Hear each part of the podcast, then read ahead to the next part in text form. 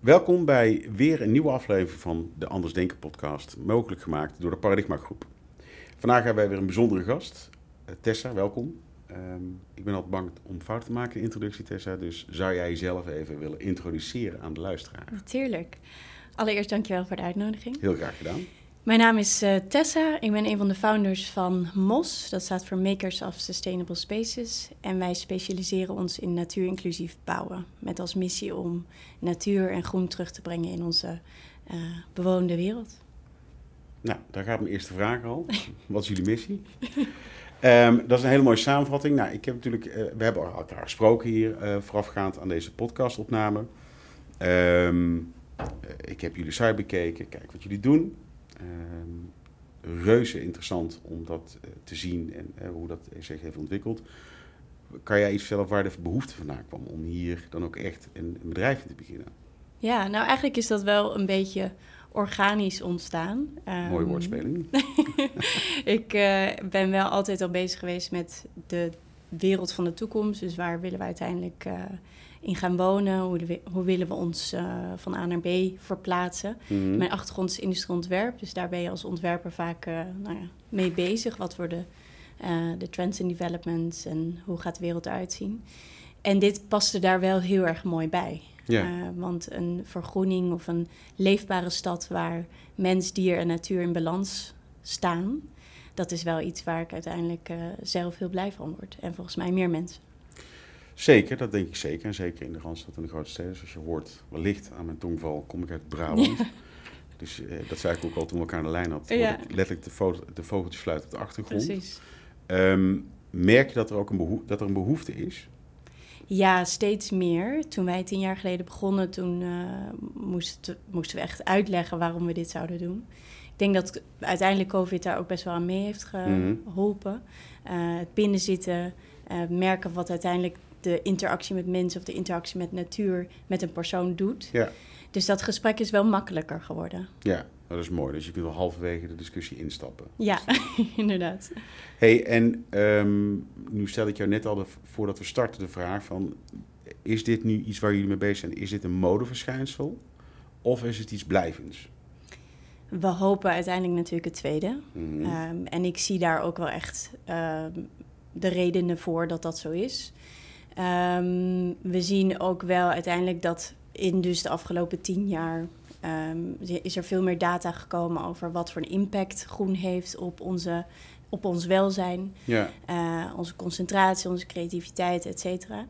En uiteindelijk zijn we natuurlijk wel uh, geënt op data, op uh, we willen het allemaal bewijzen en zien. En, en ik denk dat dat uiteindelijk is die data wel zo, ja.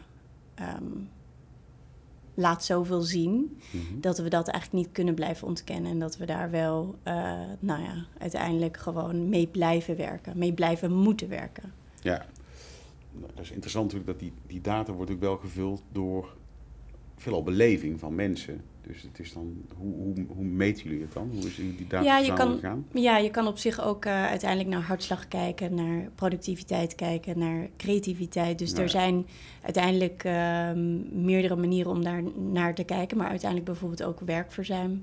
Uh, daar zijn nou ja, cijfers over van wat een omgeving van biophilic noemen we dat, een biophilic omgeving. Ja. Um, dus op natuur geïnspireerd wat dat kan doen met al deze factoren. En die zijn redelijk goed uh, nou ja, te analyseren. Nationaal en internationaal las ik en vertelde je. Um, merk je dat het, dus, dat het ook makkelijk is om buiten de grens dit concept uit te rollen? Dat er interesse is in ieder geval? Ja, zeker interesse. Maar we zijn in Nederland of in Europa best wel ver um, met betrekking tot dit onderwerp. Um, dus we zien, we hebben wat uh, de laatste jaren wat onderzoek gedaan ook over wat, waar zijn de andere landen, waar zijn, uh, zijn in die ontwikkeling van groene architectuur. Um, en wat kunnen wij daaraan bijdragen? Um, wat ik je ook al wel eerder vertelde, van het draait er bij ons niet om dat wij dat per se moeten doen. Ja. Um, het is geen ego-ding, het is echt een missiegedreven. Mooi ja, activiteit doen, die we doen. En het probleem wat we willen oplossen, of in ieder geval ehm, de missie die we dragen, dat is niet eentje die landsgrenzen kent. Nee. Ehm, dus daarom doen we niet alleen projecten in Nederland, maar juist ook in het buitenland. Om of te inspireren of om te educateren. Ehm, en vanuit daar eigenlijk een soort van effect te creëren van dat daar meer lokale partijen ook dit gaan doen. Leuk. Mooi, een mooie missie dat je op die manier ook je kennis deelt. Dus, want ik neem aan, wat je, en ook op basis van wat je vertelde, je hebt een hele hoop kennis vergaard. Want ja. heel flauw, ja, een plant is een plant. En ik zei al in de, in de voorspreking op voorhand mijn excuses voor de staat van sommige uh, groenvoorzieningen uh, die wij hebben binnen ons land, als ze al echt zijn. Um, ik denk, ja, een plant, oh shit, moet water geven. Ik gaf je het voorbeeld bij mij thuis. Ik, ja, ik weet dat ik één ding altijd vergeet, dus die moet ik gewoon vervangen. Ja. Nu heb ik gekeken naar jullie projecten. Dat, dat gaat niet om één plantenbakje. Nee. Dus hoe, hoe zorg je dat dat... Verwacht je van een organisatie dat daar een bepaalde verantwoordelijkheid wordt voortgedragen? Of wordt het volledig ontzorgd? Of is het volledig zelfvoorzienend? Ja, nou allereerst inderdaad wat je zei. Ik denk dat we in de afgelopen tien jaar enorm zijn, uh, enorm veel hebben geleerd. Wij zelf ook en de industrie zelf ook. Omdat het er gewoon nog niet was. Een van de grotere projecten in Europa was Bosco Verticale in Milaan. Mhm. Ehm, daar hebben ze met windtunnels zelfs gekeken van... oké, wat is de impact van wind op bomen op de 11e of 14e verdieping? Um, en daar is trial and error geweest. Dus daar zijn fouten gemaakt, daar zijn uh, nou ja, uiteindelijk uh, een soort testcase was dat. Om te kijken van nou, hoe werkt dat nou precies? En wat voor een type beplanting kunnen we op de Noordoost-West-Zuidgevel doen? Um, en uiteindelijk is dat ook bij ons zo geweest. Het was af en toe trial and error van wat werkt wel en wat werkt niet. Um, inmiddels hebben we die kennis vergaard en kunnen we dat natuurlijk gebruiken voor de projecten die we nu doen. En kunnen we daarmee ook ontzorgen, omdat we uiteindelijk kunnen laten zien dat die projecten werken dat ze onderhoudsvriendelijk zijn op basis van nou ja, irrigatiesystemen of manieren waarop we ontwerpen. Ja. Ehm, en uiteindelijk ook een soort van garantie geven dat dat niet één jaar maar mooi staat, maar uiteindelijk gewoon de komende 10, 20 jaar. Ja. Want uiteindelijk hebben we het natuurlijk bepaalde over duurzaamheid. Um, dat is ook altijd hele leuke discussies kan je erover hebben. Wat is nou precies duurzaam? Super ingewikkeld hoe dat allemaal uh, in elkaar zit, die systemen. En duurzaamheid is voor mij ook dat het uiteindelijk lang goed blijft. Dat het kwalitatief is en dat dat nou ja, kan staan en kan groeien en dat dat niet continu vervangen hoeft te worden. Of... En dat is wel mooi aan groene architectuur versus gewone architectuur. Uh, gewone architectuur is eigenlijk een degeneratief proces. Dus je hebt een, een gebouw opgeleverd en het ziet er piekfijn uit. En na tien jaar ja, zie je toch wel het verval erin. En na twintig jaar denk je misschien wel van nou, mag er wel een nieuw gebouw komen, ja. bij wijze van. Ja. Groene architectuur, waar natuur een onderdeel van is, dat is zelfs bij aanleg vaak dat we moeten zeggen, nou, geef het even een seizoen of geef het even twee seizoenen. En dan zal je zien dat het resultaat net zo is als op de renders.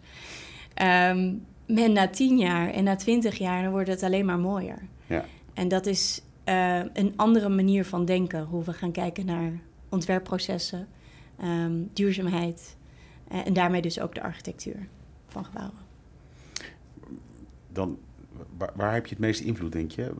Ik, ik praat natuurlijk vanuit een organisatie en dat kan een leuke speler zijn, maar ik, ik neem aan dat, dat het interessanter is om met de gemeente Rotterdam te kijken naar hoe brengen we nu de natuur meer terug naar deze stad. Ja. Um, um, stel je bepaalde criteria als jullie een project aannemen, waar moet ik aan voldoen? Ja, zeker. Um, ik denk dat we inmiddels ook uh, projecten kunnen zeggen van oké, die gaan we wel of niet doen. Hmm, het was in het begin minder het geval. Ja. Terugpakken ja. wat je pakken kan. Ja. Um, maar ik denk dat wij op dit moment wel um, um, met, een, met een klant aan, aan de tafel zitten en dan in ieder geval kunnen afvragen van oké, wat is precies de ambitie hier? Mm -hmm. En zijn wij dan de juiste partij? En inmiddels, uh, na dus een x aantal jaar ondernemen, kunnen we gelukkig ook zeggen van oké, dan slaan we deze over. Dan pakken we er eentje waarvan wij, wij denken dat we meer impact kunnen maken. Um, en voornamelijk dat, dat, dan, dat ik het dan niet meer zo hoef te forceren.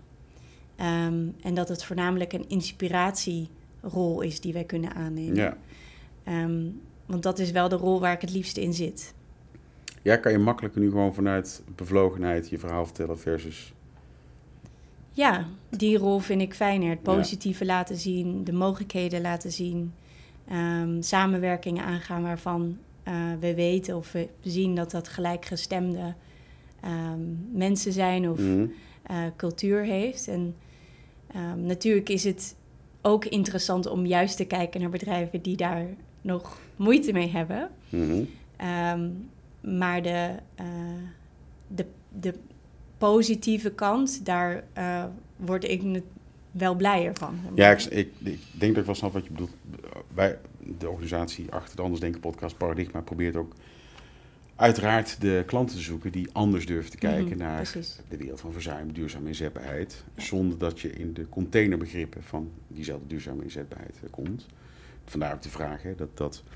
Uh, het is natuurlijk fantastisch mooi dat je op deze manier weer een visitekaartje hebt. Kijk eens, ons groen zijn. Maar als ik jouw verhaal hoor, dan gaat het veel verder dan alleen. Een, het is geen nieuw behangetje. Het is een investering voor de toekomst. Ja. En klaarblijkelijk heb je nu een klimaat gecreëerd dat het nu makkelijker gaat dan dat je tien jaar geleden ja, startte. Zeker. Hey, en dan zijn er een hoop voordelen, hè, dat, dat benoemde je al, over uh, meer groen. Ja, dat klinkt een beetje, ik kan het even niet mooi voor, maar meer groen op de werkvloer. um, maar kan je, daar, kan je daar nog wel iets verder op je hebt het over creativiteit, uh, um, um, er wordt meer, de productiviteit gaat omhoog. Zijn er nog meer voorbeelden wat bedrijven of, of gemeenten aan, aan denken moet zetten als het gaat om vergroening? Ja, um, zeker. We zijn de laatste jaren ook echt wel uh, veel bezig. Naast dat we ontwerpprocessen doen, zijn we ook veel bezig om die onderzoeken te doen. Mm Te kijken wat groen dus uh, voor impact kan hebben voor een uh, opdrachtgever. Um, dat doen we uh, met een aantal ontwikkelaars samen. Dus dat is ook leuk om te zien dat zij dus dat belangrijk vinden. Van oké, wat draagt er, waar draagt het aan bij en wat kan het doen? Maar ook met de Universiteit van Wageningen bijvoorbeeld. Ja. Um, nu zijn er twee aparte onderzoeken. Je hebt het buitengroen op daken, mm -hmm. uh, binnentuinen, uh, een park in de buurt. En dat heeft natuurlijk veel meer voordelen, ook op stadsniveau. Ja. En als we echt naar binnengroen kijken, dan kijk je natuurlijk meer met uh, uh, wat heeft het effect of wat is het effect op de werknemer. Um, of de klanten of de branding of nou. Ja, ja. En um, dan hebben we het inderdaad over een uh, 15% meer creativiteit, 6% meer productiviteit en 15% meer well-being. Dat is de eerste um, keer dat je, dit, dat je dit vertelt, geloof ik. Ja, nee, dat is niet de eerste keer. Um, maar ook een uh, uh, 21% meer, minder ziekteverzuim. en dat zijn wel hele interessante... 21% minder ziekteverzuim. Ja, hele interessante gegevens waar we op door willen onderzoeken. Ja. Want um, nou ja, er zijn uh, natuurlijk, uh, dit zijn allemaal externe onderzoeken geweest. Mm -hmm. En wij zijn nu ook zelf, uh, willen we die onderzoeken doen om te, nou ja, dat gewoon ook, um, nou, die data zelf te hebben. Ja. Dan heb je meer de controle erover natuurlijk. Mm -hmm. Maar ik denk dat we ook moeten kijken naar inderdaad, wat kan het doen voor een bedrijfsimago? En um, dan moet het niet zijn dat het puur is even een, nou ja, wat jij zei, een behangetje, maar dan even ook over een bedrijf, uh, bedrijfsimago heen. Het moet wel iets zijn wat echt in de core zit van het bedrijf. Ja. En dan, um, ja, dan, dan kan het nog veel meer doen. Ik denk dat het uiteindelijk uh, um, ook laat zien wie je bent als bedrijf. Ja, mooi. En um, ik weet niet of die vraag had gesteld in ons voorgesprek, maar wanneer is het voor jou, is het, wanneer is het af, wanneer is het een succes dat je van ja, nu ben ik er? Of is het constant? Ja, ja. Dat is dan een hele lastige vraag. Vond ik toen voor... ook al een lastige ja, vraag. Ja. um, ja, ik zie het eigenlijk uh, sowieso mijn hele leven en mijn werkleven als een soort proces. En ik, wanneer is het af? Ik, ik weet niet of het ooit af is, eigenlijk. Nou, dat, denk, dat weet ik wel zeker. Het is nooit af. Nee. Want er zijn genoeg um, steden, genoeg uh, stedelijke problemen, um, genoeg ontwikkelingen. Het wordt eigenlijk alleen maar erger. zou maar zeggen, de ontwikkelingen waartegen wij aan het vechten zijn. Dus als we het even hebben over well-being op de, op de werkvloer. Ja. Ehm, we zitten nu in een tijd waar werk en, uh, en leven zo dicht bij elkaar liggen. Mhm. En zo weinig onderscheid meer kent. Eh, het is allemaal heel grijs geworden. Dus je Ja. komt thuis, je doet nog een mailtje, Ja. digitalisering, je hebt alles gewoon in je broekzak zitten. Ja. Het is heel moeilijk om daar een soort van stop op te zetten. En dat gaat natuurlijk alleen maar meer worden. Ehm, maar ook ehm, eigenlijk de andere kant op. Want als we het dan hebben over... ehm, dat is wellicht een, een ontwikkeling die eh, werk meeneemt naar huis. Maar ik heb ook het idee dat juist het levenselement... ook meer op de werkvloer terug, steeds meer terug te vinden is. En dat is op zich, naar mijn idee, een goede ontwikkeling. Mhm. En wat wij, we zijn natuurlijk bij heel veel ontwerpprocessen betrokken met heel veel ehm, architecten, interieurarchitecten, gebouwarchitecten. En daar zien we eigenlijk die sociale aspecten of die levensaspecten, of dat nou bidden is, of yoga, of meditatie, of powernaps, of noem het maar op, komen steeds meer in, op de werkvloer terecht. Ja. Dus je hele kantooromgeving verandert ook. Nou, ik, ik denk dat dat wel echt een pertinent, pertinent verandering is na, na COVID. Eh, dat, dat, eh, wij we hebben de laatste jaren, nou, ik heb je verteld over dit kantoor en een ander kantoor Ja. die we hebben.